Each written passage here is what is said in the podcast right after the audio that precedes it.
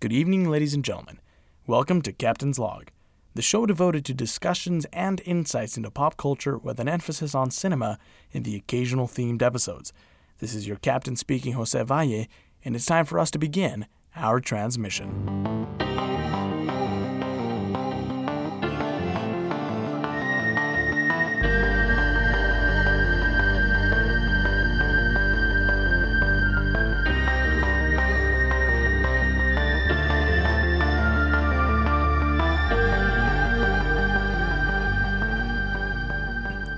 Started 0903 2019. Welcome back, everybody, to another episode of Captain's Log. Now, let's address the elephant in the room. Uh, yes, I know this episode is a little more than late, uh, and I just want to apologize about that. Uh, it's just been a crazy couple of weeks uh, since the last one.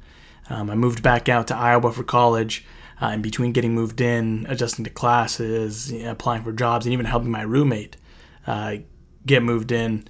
I just couldn't find the time to sit down and properly do this. But finally, I just made the time, so here we are. Uh, before we get any further into the show, though, I do just want to take a minute and thank all the people that listened to the last two episodes. Our listenership doubled almost. Our listenership almost doubled in size. Uh, of course, I, I want to thank Ethan and Jesus for being on the show, and everybody else, their friends and family, whoever that listened. We're getting there, and I really appreciate the people that are that do listen to the show. Um, so thanks for that.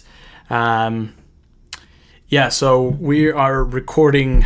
Uh, so my hope was once I got back on campus that I was going to continue to use the studio, the recording studio we actually have on campus. But there's been a lot of changes to the program recently, not just with structure of classes and stuff. So I'm a digital communications major, right? And um, there's been a lot of changes to the program, not just in structure, but in facilities and whatnot. So they're renovating that entire facility, and so there's like a lot of clutter and stuff, and it's not even completely open to students yet. Um, so because of that, I'm back to recording on on my on the go microphone uh, that I was recording when I was home for the summer in my dorm. So you might hear. a couple of noises here and there. Uh, I've unplugged all my appliances so they don't make any noise, but you might hear my roommates, people walking in the halls, cars outside. So I apologize about that in advance. Um, but uh, we're gonna make it work, right?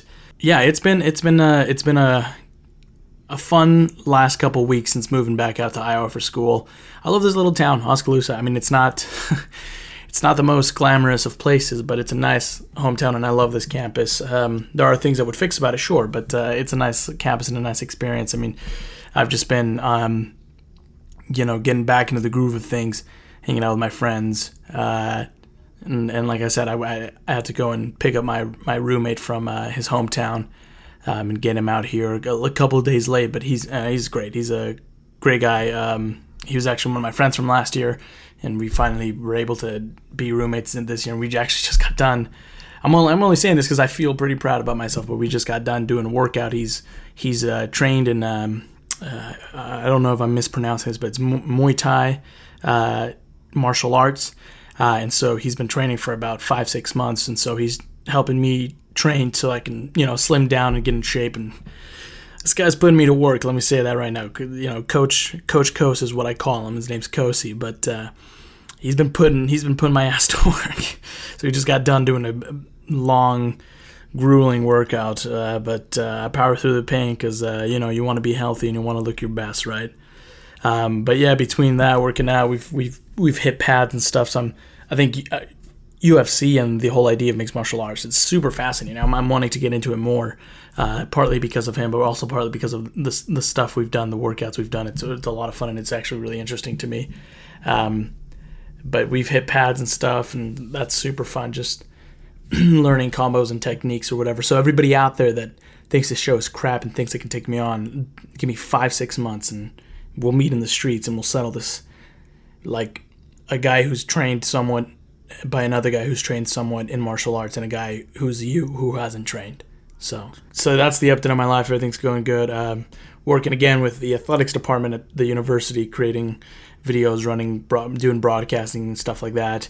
Um, and I've also just I'm, re- I'm going to be starting this week at a local movie theater. It's a super small town theater, but I love movies and um, I love the opportunity for money. So, just made sense. I do wanna I do wanna give a shout out to my uncle. Uh, his name's uh, Rafa.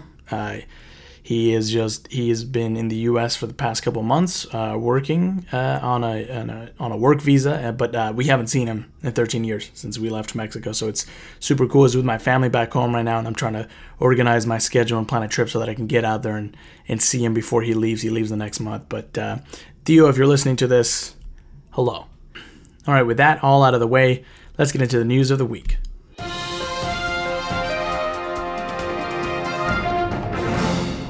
Did you see the news that HBO has set a premiere date for Damon Lindelof's adaptation of Watchmen? The series is set to premiere on Sunday, October 20th at 9 p.m. The series is based on Alan Moore's acclaimed 1980s set graphic novel series, and the logline from HBO is as follows Set in an alternate history where masked vigilantes are treated as outlaws, Watchmen embraces the nostalgia of the original groundbreaking graphic novel of the same name, while attempting to break new ground of its own. We don't know a whole lot about this uh, new series uh, and about their take on the famed comic series, but we do know it's not going to be a straight retelling of the 12 issue graphic novel series, but instead it's going to be something new that takes place roughly about 30 years later. Uh, it's canon, Lindelof said, uh, of the events that happened in the graphic novel. During the Television Critics Association press tour in July, he said, Everything that happened in those 12 issues could not be messed with. We were married to it. There's no rebooting happening. So I'm I, am I'm not super well versed in the comic run of the Watchmen, but I'm a huge fan of the uh, movie, the Zack Snyder, the Watchmen movie. I think it's arguably one of the the better things that he's done. I love it. It's, I think it's one of my favorite comic book adaptations that he's done. Some of his other work, still debatable whether or not how I feel about it. Um, but a lot of people actually were, you know, there was that sort of confusion, and speculation about whether or not this would uh, take place in the comic universe or in the uh, movie universe. The difference is that well, the movie was a somewhat close adaptation from my understanding. It changed a big major thing, which was uh, in the end, there's this sort of world changing event that's planned by the who you could say is the the villain uh, Ozymandias or Ozymandias, uh, and in the graphic novel, it's originally a uh, a giant squid that uh, attacks that he sets loose on the uh, on the city, um, whereas he sets loose on the city or something like that. I don't remember, but whereas in the uh, in the movie it is uh, he frames Dr. Manhattan for a series of nuclear disasters that happened. So he makes it seem like it was Manhattan who had something to do with these. So a lot of people were like, is it going to be following that or is it going to be, you know, following the idea of the giant squid? Because uh, frankly, I think that would be hilarious. But, uh, you know, to just sort of yeah, this is all happening in a world that was affected because of this giant squid that was let loose. Although I do think we've gotten to a point in comic book movies and the the, the movie world right now where I think comic book adaptations and, and comic book movies and film uh, and TV series can actually keep some of the more fantastical elements from their source material just because uh, comic books and superhero the superhero genre has become so mainstream uh, that you know you can now be more whimsical and more fantastical, and I'm all for it. I love that. So if it is that, although this kind of seems like he's confirming that it might be set uh, in the squid uh, world or octopus world, uh, because he's talking about how what happened in those issues rather than what happens in the like. He's not saying like yeah, what happened in the story or like you saw in the film or whatever. He's talking about the issue, so it makes me wonder if it's if it's gonna be uh, set like ignoring the events in the movie, but but not rebooting the series. So I don't know. We'll see. I'm excited though. I'm, I'm definitely going to be watching this. I've actually I haven't read the book. Like I said, I've read the uh, I've watched the movie, but I have not read the comic series. A, a buddy of mine actually, Mason Trader, friend of the podcast, it was on the podcast. Uh, he all the way back when it first started. He actually uh, lent me his uh, copy of Watchmen. I was over at his house and and uh, he he was like, "Hey, I've been reading Watchmen comics," and I was like, "No way, I, I really want to get into it." So he let me borrow it, and I'm going to be reading it, and I might be recommending it in the next episode, depending on how good it is. I, I feel like I'm going to like it. I'm going to enjoy it a lot. Um, but uh, no, I'm definitely going to be watching this. I'm intrigued as to what it is they're going to be doing. I've seen the trailer. The trailer kind of piqued my interest, um, and I'm all for the cast. Jeremy Irons is starring in it. I'm a huge Jeremy Irons fan. I love him. I think he's a really good actor. Uh, I mean, he'll always be Scar to me, and I know that's stupid and dumb, but but anyway, no, I'll definitely be checking this out. Uh, did you Whovians see the news that Peter Capaldi has joined the cast of the upcoming James Gunn directed Suicide Squad sequel? Pete Davidson is apparently also in talks to come on board. For those of you not familiar with who Peter Capaldi is, um, he's a Scottish actor who took on the role of the 12th Doctor in the British sci fi series Doctor Who. Uh, he's a great guy. He's a great guy. I love Peter Capaldi. Um, he's like you know I fell in love with him through Doctor Who, but he's he's honestly I think he's a very talented guy, and I, I wish he would be in more mainstream roles. And I'm excited for this because uh, you know it's the possibility of him being in a big budget blockbuster superhero film, and uh, he's a really talented guy, and I really love him. He's um, he's you you can find him in a variety of things. Uh, you can all uh, you can find him in a previous recommendation, which was uh, Lewis Capaldi's "Someone." someone you loved music video. He's in that. He's the the old man in the film. But anyway, so this is really exciting. Uh, I'm really excited to see this. Uh, my fr- I texted my friend about it earlier. Max uh, Max Benyon, also friend of the podcast, was also on the show. But I texted him earlier and I was like, "Hey, did you see that Peter Capaldi is supposed to be in joining the cast of Suicide Squad 2 and he was like, "What? Like Peter Capaldi in a James Gunn superhero movie like James Gunn and Peter Capaldi working together because we're both Whovians and so that's really exciting. Any Doctor Who fan has got to be excited for this. Yeah, although it fell flat with critics, the original Suicide Squad was a box office sensation, grossing 746.8 million worldwide. Uh, the Suicide Squad, which is the title of the sequel, maybe reboot, uh, will hit theaters on August 6th, 2021. Did you see the news that everybody's favorite uh, dedicated actor, Joaquin Phoenix, apparently lost 52 pounds for the role of the Joker? And according to Phoenix, it was an absolutely vital part of the role, saying, The first thing was the weight loss. That's really what I started with. As it turns out, that impacts your psychology, and you really start to go mad when you lose that much weight in that amount of time. There's also a book about political assassins that I thought was interesting and breaks down the different types of personalities that do those sorts of things I do in the film. That's insane. 50 pounds. That's, you know, I mean, yeah, it's not, it's a common thing, it seems like, in, in, in Hollywood for these celebrities to undergo these drastic weight loss. But god damn, 52 pounds. He's not a big guy. Like he's not ever. He's not. He's not like a. You know, he's no Chris Pratt where it's like, oh wow, you know, he got rid. like that's seems unhealthy. Christ Almighty, I need to know what the hell he did to lose that. I mean, I I lo- love to lose 52 pounds. Uh, I've heard the Joker is already getting good reviews, and some are even talking about the possibility of Phoenix's name being thrown in the hat for Best Actor. Uh, so maybe it was all worth it. Um, I'm definitely going to be checking out the Joker. I'm really intrigued by it.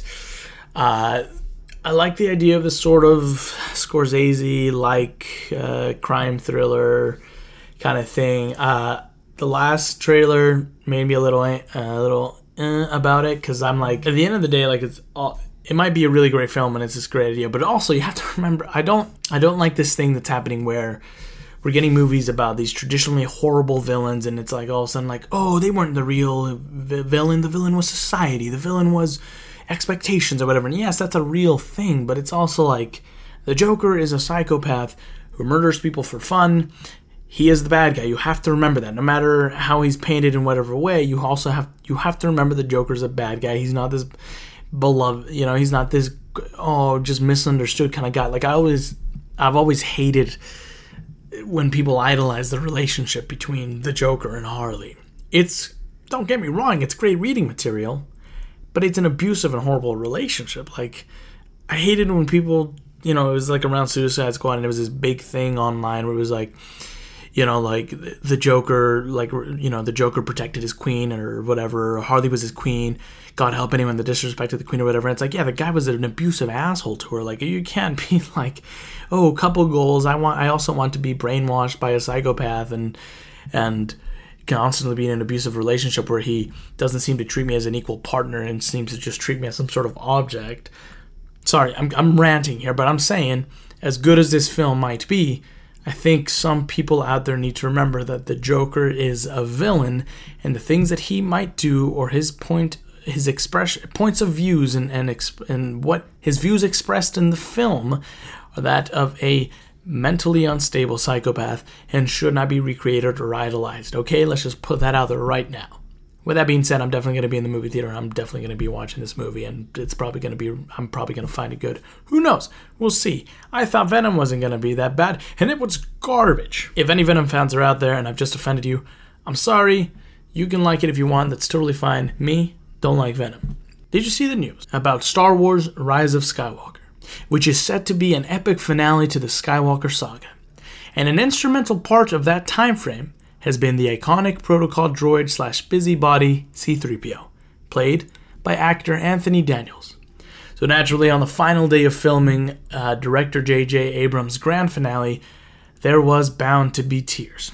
During the D23 Expo, Anthony Daniels spoke with reporters on the press line about his last moments on set, and in his accounting, it sounds like it was a perfect yet bittersweet ending. In fact, the actor admitted that he teared up a bit, saying, It was difficult not to tear up a bit, partly because J.J. Abrams said some really nice things and all the crew were listening and watching. I have to admit, it was an emotional moment, but I knew it was coming. I wasn't even in a scene in which I said anything. For once, 3PO was in a scene without butting in. But I felt it's such a terrific movie that I thought it was okay to say goodbye. I feel satisfied with this one. I have something to be proud of that, you know, as I say goodbye, a fixture of the series since its inception in 1977, Star Wars The Rise of Skywalker also looks like it could be the final installment for, all go- for our golden friend. During his interview with Variety, Anthony Daniels said that the ninth episode of the saga feels like it truly rounds off the story. As far as the films go, C3PO has served his purpose. And finally, did you see the news that Robert Pattinson, or as members of the Planet Broadcasting Great Mates group know him as, Robat Battenbat, was scared his chances to play the Caped Crusader Batman were almost blown by the leak that revealed he was in talks with Warner Brothers. He was worried that the backlash would ruin his chances, saying, When that thing leaked, I was fucking furious. Everyone was so upset. Everyone was panicking for my team. I sort of thought that I'd blown up the whole thing. And it's really interesting. Uh, I mean, eventually, uh, as we know, he is uh, set to star as the as the next Caped Crusader, and I'm actually really excited. And I and I, I did kind of hate the backlash that he received because uh, if you just know him from Twilight, then buddy, you're missing out. He's done plenty of great work in indie films, and and he's a phenomenal actor. I think he's proved his acting chops since Twilight. Uh, and I'm just so excited to see his take on, on the character, and, and especially since you know this is supposed to be a version of the character that we've never seen on the big screen before. He's actually got a new film coming out. Uh, I forget the name of it, but it's with Willem Dafoe, and I've just watched the trailer the other day, uh, and uh, it looks really interesting. I'm actually really intrigued by that. I might I might go see that, but I'm definitely excited uh, that he's going to be taking over the role, and um, I'm excited to see what they do with that. Uh, I don't know where the DC universe stands with what's connected and what's not connected, or if they even care to connect things anymore. Whatever, as long as they make good movies, that's what I say. Um, so I'm really excited for this. Uh, I hope he, I hope he gets a good movie because, I, like I said, I think he's a really good, talented actor that people need to realize they're sleeping on, if you ask me. Uh, but that's all the news we've got. But I have got plenty of recommendations. Check this out.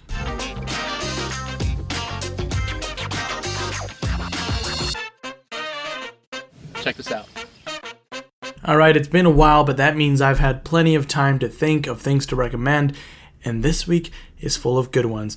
So let's get into it. Check this out. You should check out The IT Crowd. It's a television show. You can find it on Netflix. If you have a subscription, or if not, you can find it on any of the Prime, Google Plays, or YouTube like uh, rental services. But The IT Crowd is a British televi- British comedic television series uh, about three IT workers. Uh, Roy, Moss, and Jen. Moss is played by Richard uh. Uh, Jen Barber is pay- played by Katherine Parkinson, and Chris O'Dowd plays Roy. Uh, another wor- uh, member of the cast that's worth mentioning is Matt Berry, who plays Douglas Reynolds, who's hilarious. But anyway, it's a show. Basically, it's you know these two IT guys. They've been they're pretty much seen as the bottom of the bottom of the company. They literally work in the basement, and this this uh, this lady Jen, she gets hired as. Uh, the head of IT.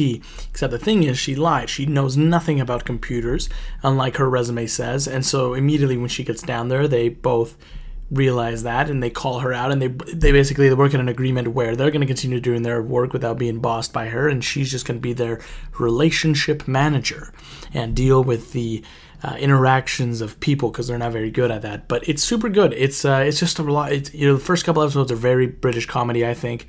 Um, but i mean it's funny. If you're if you're a fan of these kind of nerdier even like lower budget just kind of straight comedy shows, and I think you're going to enjoy this. Um, the thing I really like about the show that stands out from other shows is that they'll mention something and they'll bring it back you know episodes or seasons later which i that's always been my problem with like sitcom television is a big thing will happen and then it's never mentioned again because it was just for the fact for the episode but this they'll you know it'll be two seasons and they're like hey remember this other thing and then you're like, oh my gosh, I do remember that. But it's great. I love the jokes in it. I love. I just love the the characters. Uh, all three of, of those are. Oh well, all four of those actors that I mentioned are, are great and hilarious in this show. Um, there's a lot of really just good, good jokes in it. It's just some great comedic writing, um, and it's really great. I recommend you guys check it out. It's very raunchy. It's very lewd, but it's it's but it's it's just awesome. I love this show. Um, it's called The IT Crowd. Again, you can find it on Netflix. Uh, next is the first of two song recommendations. A uh, little bit of, of just explaining. Fall is like my favorite time of the year. That's like the time of the year where I just I feel like I just feel the most uh, like myself, if that makes sense. But I also get into this sort of weird, uh, nostalgic, sort of semi sad uh, kind of feeling. And, you know, is it good for my mental health? Hell no. But I still do it. But um, I always like to find music that sort of adds to this feeling or this element. I don't even know how to describe this. I just I always just think of it as fall. You know, this feeling of fall. And Ocean Eyes by Billie Eilish is a song that I've been listening to on repeat recently. I don't know. I just really like it. I think Billie Eilish is a very talented uh, musician. I don't like a lot of her newer stuff. Uh, I've got to admit it's not for me, but I think she has a very beautiful voice, and a lot of her early, more soft spoken stuff is just phenomenal. And Ocean Eyes is, is one that's that. I love the beat to it. I love the lyrics. I just, I, I really love her voice. It's very, in, in this song, it's very almost angelic. It's kind of like a weird kind of hate, like you feel like you're in a weird kind of hazy kind of vibe, but it's really good, and I really love it. And the next one is kind of, again, on that same feeling is it's called Life in the City. It's a Lumineer song. It's part of their new album that they're releasing, the the Sparks family. It's great. I don't live in the city, right? I live in the very opposite of a city. As great as Oskaloosa is of a town, it's nothing. It's l- literally butt freaking nowhere, right? It's the complete opposite of that. But I do kind of relate to this sort of message that this song is putting out, and that's that, you know, life is going to be tough in certain times. You're going to feel homesick, you're going to feel this or that, and, and you're going to feel like you can't do it or things are caving in or whatever, but, you know, it's okay to have that feeling, and you've just got to push through it. And I also love this because I'm a huge Lumineers fan. I think, I think I've talked about it multiple times on this podcast. They bring back some lyrics from Sleep on the Floor from their uh, album Cleopatra, and they even mention Cleopatra uh, which I think is both a reference to the album and the song. And it's and I freaking love that. I love when you know sort of hard hitting lyrics are repeated in throughout an artist's work. I think it's really good, and I, and I love that they did that. So definitely check Life in the City out. Next recommendation is a movie, a Paul Feig film called A Simple Favor. Now I'd heard about this film a lot and I'd seen a lot of things that was like you should watch this and I was like uh maybe maybe not but then I watched an interview with one of the stars, Henry Golding, who's this phenomenal, phenomenal actor. He's also uh, been in Crazy Rich Asians, which is arguably what sort of propelled his career. But he starred in this before Crazy Rich Asians came out. It had already filmed, but it was before he came out. And he's just phenomenal in this. So I watched it with the intention of seeing his work because I hadn't seen him act. And yeah, he's great. But it also stars Anna Kendrick and Blake Lively, both of who are great in this film. Uh, it's a story of this vlog mommy, Anna Kendrick's character, who befriends this rich, uh, larger than life character played by uh, Blake Lively. She works for this, you know, designer in the city, and she's very in chic and very in touch with her sexuality and whatnot. She befriends her, and she kind of starts coming out of her shell with her, and and then all of a sudden, uh, you know, she goes missing. Blake Lively's character goes missing, and Anna Kendrick's character does everything she can to figure out what's what happened. But through doing so, she realizes that she might not have known this person as well as she thought she knew, and there might or may not be a lot more to this character than what's on the surface. Uh, Henry Golding, he plays the uh, Blake Lively's character's husband, who's this sort of has-been writer. Um, it's really good. It's really good. There are great performances all around. It's a fun sort of murder mystery, who done it kind of thing. Not that, not that there's a murder. That's not a spoiler, but I'm just saying it's kind of that element of it. Uh, I won't say anything else because I don't want to give too much away, but it's pretty it's pretty damn good. Blake Lively. Uh, I mean, she's beautiful. She's phenomenal. I'm in love with Blake Lively now after watching this film. She's phenomenal. And Ryan Reynolds, you're a hell, you're a very lucky man, my friend. Uh, but no, she's really great in this. Um, I really, really enjoyed her performance. Uh, and next up is an animated film that you can watch with a family or on your own. And and I'm I'm actually surprised I hadn't mentioned this yet, but this is one of my favorite uh, Pixar Disney films, and it's Coco. Uh, Coco is the story of this young boy Miguel who loves mu- music and strives to be a musician, but his whole family hates it. Literally, it's banned in his family. The whole idea of music is ridiculous to him, and he goes on this journey to the land of the dead to sort of discover the secret behind his family's hatred of music and reconnect with his long lost ancestor, Ernesto de la Cruz, who may or may not be more than he lets on. It's a great movie. Um, I absolutely love this film. Uh, you know, as a Latino, as a, as a Mexican, um, the, this film just hit home. Uh, I remember when I went to go watch it in the theaters, I teared up within the first five minutes just because you know, the town that he lives in. It was very reminiscent of, of the town that my grandmother lives in, the town that my dad grew up in, and I'd go visit all the time. And I just never thought I'd see something like that portrayed on the big screen. You know, the sort of these just beautiful old, uh, rundown Mexican towns. And so to see that on camera was crazy. And um, I don't know, it's just fun because, you know, traditionally we minorities, we haven't been represented in film, even animated films in the past, as much as it seems like we're being represented now. And so to see a whole movie about my culture, about my beliefs, about my people and my somewhat similar like experiences of, of that family and that it was just amazing and, and you know it's a great job all around from all the cast and um, the kid uh, who plays Miguel, I think this is one of his first acting gigs, and he's absolutely amazing in this. Um, there's so much trivia in this that that uh, me as a, as a Latino and as a Mexican, I just absolutely loved because it was some of these super obscure Easter eggs that I knew because my dad would play his old shows and his old music, and, and I knew that because of that. Or I'd watch old Santo movies and the Santos in it, you know, uh, Cantinflas is in it, and I just love it.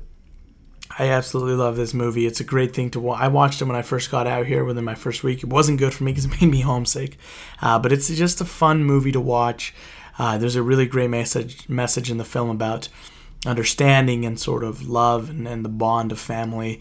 Uh, and Michael Giacchino or Giacchino, however you say his last name, he absolutely outdid himself in this film. Uh, his under- I was surprised by his sort of grasp and understanding of of Mexican music and sort of what, the rhythm of Mexican music because he does an amazing job of blending Mexican music with a cinematic score, and it was just chef's kiss. It was beautiful. Next up is Brightburn which was produced by James Gunn, and I believe his brothers wrote the story for this. Basically, the story of Brightburn is what if Superman, but he was bad. Um, so it's a story about this kid Brandon who comes down to Earth when he's a baby, uh, and he's adopted by this, you know, uh, Midwestern uh, rancher couple, Tori and Kyle, who raise him as their adoptive son. And when he starts to hit puberty, you know, he, he's never exhibited any sort of behavior that would make them think anything was wrong with him. But when he hits puberty, start his powers manifest, and he may or may not start going down a darker path. That's about as much as I'll say without getting into spoilers because it's a more recent film, and I really think I really think everybody should go out and watch this film. I just watched it the other night with my roommate Kosi. Um, he'd seen it, I hadn't. I was blown away. It was. It's not like the most oh wow amazing film like this is an Oscar-worthy film, but it was really, really good. Um, a lot of the things that they did in this movie, I was like, wow, I can't believe they went there. It's it's gory, it's graphic, but it's it serves the purpose of the film, and it's really, really good. The sort of idea and the sort of world that they built in it, I, I absolutely love great performances all around. I definitely recommend Brightburn to go watch that. Yeah, it's really great. If you're a fan of this sort of darker take on, uh, sort of darker representations and darker takes on the superhero genre, you're a fan of Chronicle, The Boys, Kick Ass, that kind of thing, then I think Brightburn is definitely up there with those three. I think you should definitely go and check it out. Uh, with that, though, let's get into tonight's topic Super 8. Super 8 is a beautiful coming of age tale set amongst the backdrop of an alien set loose in a small town and a government conspiracy to cover it up. It is a phenomenal collaboration between Steven Spielberg and J.J. Abrams, and it's a clear inspiration for Stranger Things. It has a talented cast and a beautiful ending message. With that, let's jump in. Starting off, I love the uh, establishing of the narrative with this imagery used at the beginning to show how many days it's been since this, you know, this mill, this factory has had an accident. Because it sort of hints that something has occurred, right? It's telling us, yeah, something happened. And then the next scene confirms it. And it's I think this is one of the good examples of tell don't show exposition because a lot of times I think tell don't show exposition just comes across as lazy in filmmaking, but in this, it's really good because that's not the whole point of the film. The point of the film isn't to see this incident that happened, it's just to know that it happened. I love the transition at the funeral from, to the four months after by the clicking of the locket. I'm a huge fan of hard cuts like that. Uh, Edgar Wright is one of the first people that comes to mind. He does this a lot, and I love it. Uh, I, you know, I've tried to incorporate that a little bit into my work, but love it, love it. Uh, I really thought it was really interesting how the kids were used to explain what helps push the narrative of a film and what constitutes as good storytelling in a film. So they have this conversation while they're shooting their uh, short film, and uh, Charles he uh, is explaining that by having the detective's wife show up and tell him that she loves him, it makes you care about him if he's in danger. Had you not had that, you wouldn't have cared whether or not this character died, made it out, or what you know whatever the hell happened with him. But because of this you sort of have a connection with the character. Because now you're like oh no he has to get home to his wife. She needs him. She cares about him. Or oh no he's got kids or whatever. So that kind of thing. And i really like that because it was a good way of abrams to be like hey look you know like i understand this and this is what this is how you make good movies or whatever but he's having it be explained to us through the view of the kids. And i really like that because it wasn't straight up like i'm going to teach you a filmmaking lesson the film as a whole is very Stranger Things before Stranger Things was a thing. Um, and it's a shame it doesn't get talked about as much because I think I love both Stranger Things and Super 8, but I think there's a clear connection between Super 8 and Stranger Things. I mean, they're both about young kids in a small uh, Midwestern town dealing with these extra normal forces at play and government conspiracies and cover ups, government facilities, that sort of thing.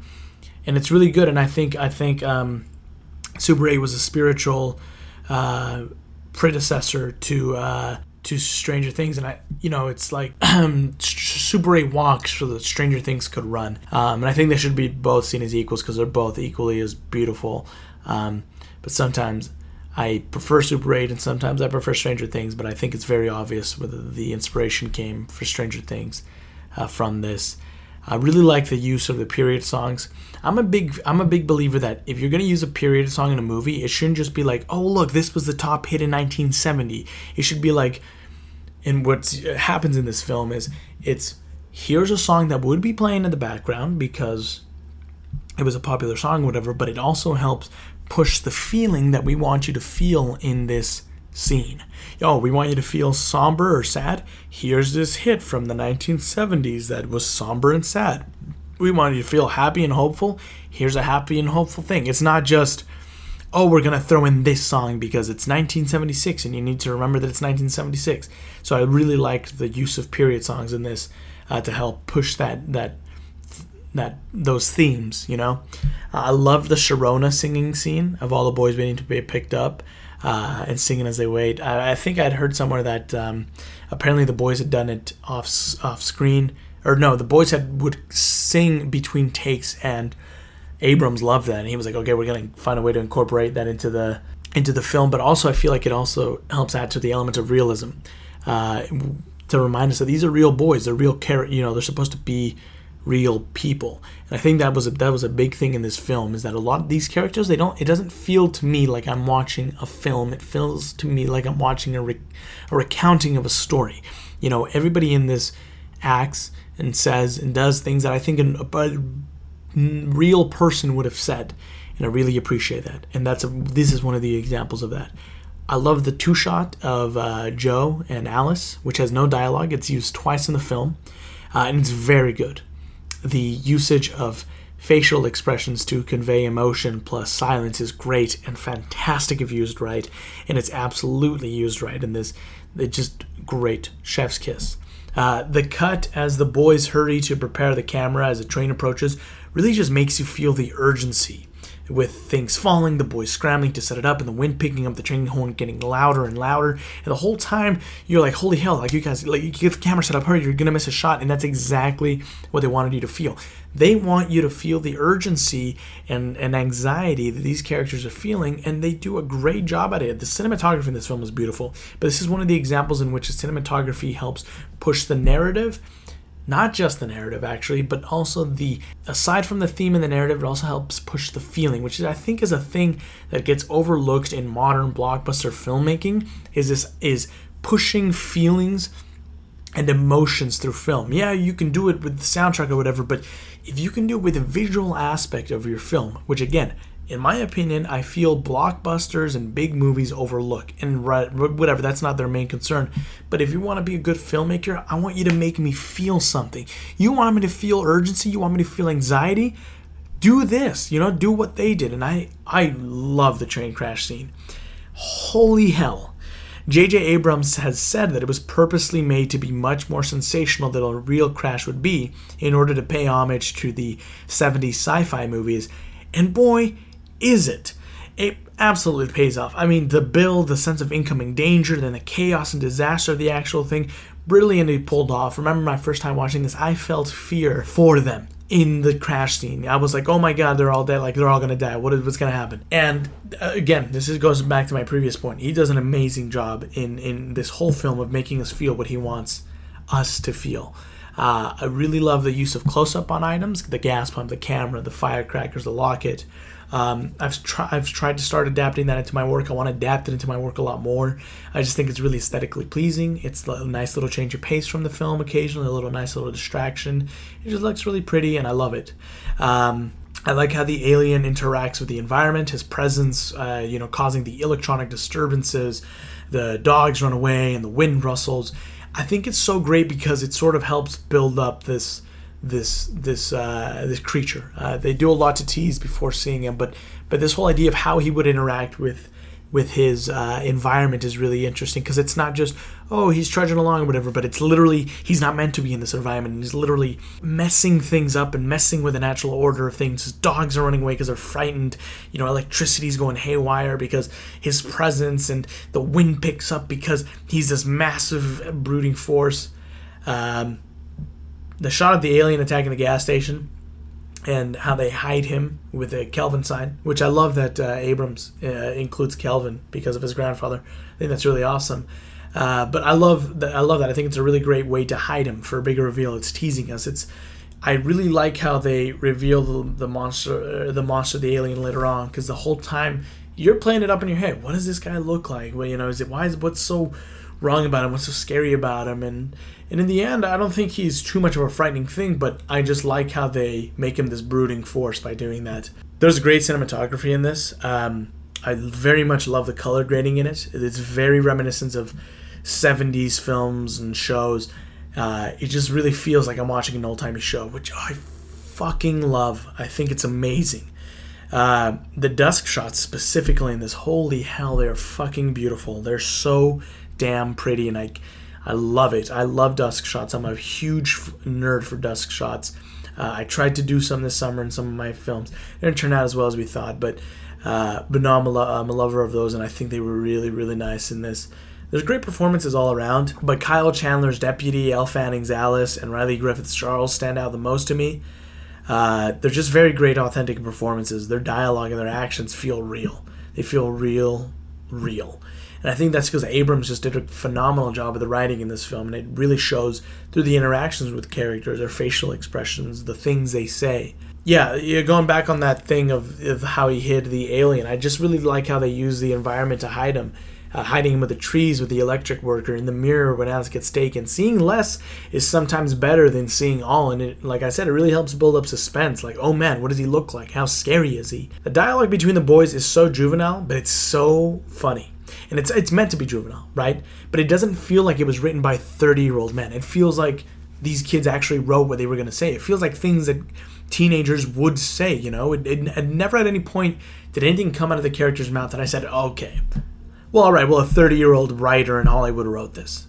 No, it was like, yeah, he would say that in that situation. The one of the biggest things that this movie has going for it is just fantastic writing. Abrams wrote the script, and he did an amazing job because I just think he really understood these characters. He really knew what they were going to be like, how they would uh, react with each other, how they would interact with their environment, their setting, and it just it just shows a lot in their writing. It's it's it's amazing. I love it. I strive to sort of have this characterization and realism in, in my work. The reunion of the fathers with their kids uh, at the end is very heartfelt and very sentimental.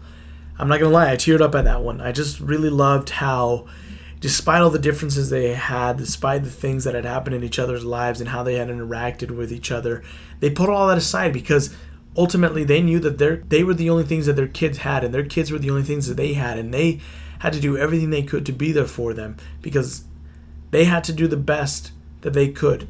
And the best that they could hadn't been good enough. And I don't know, I just really like this whole idea of them realizing that they'd been wrong and they'd been wrong for trying to keep their kids from each other and and, and just to see them literally race against the clock to be able to save them is just is just a really nice thing and I really loved it.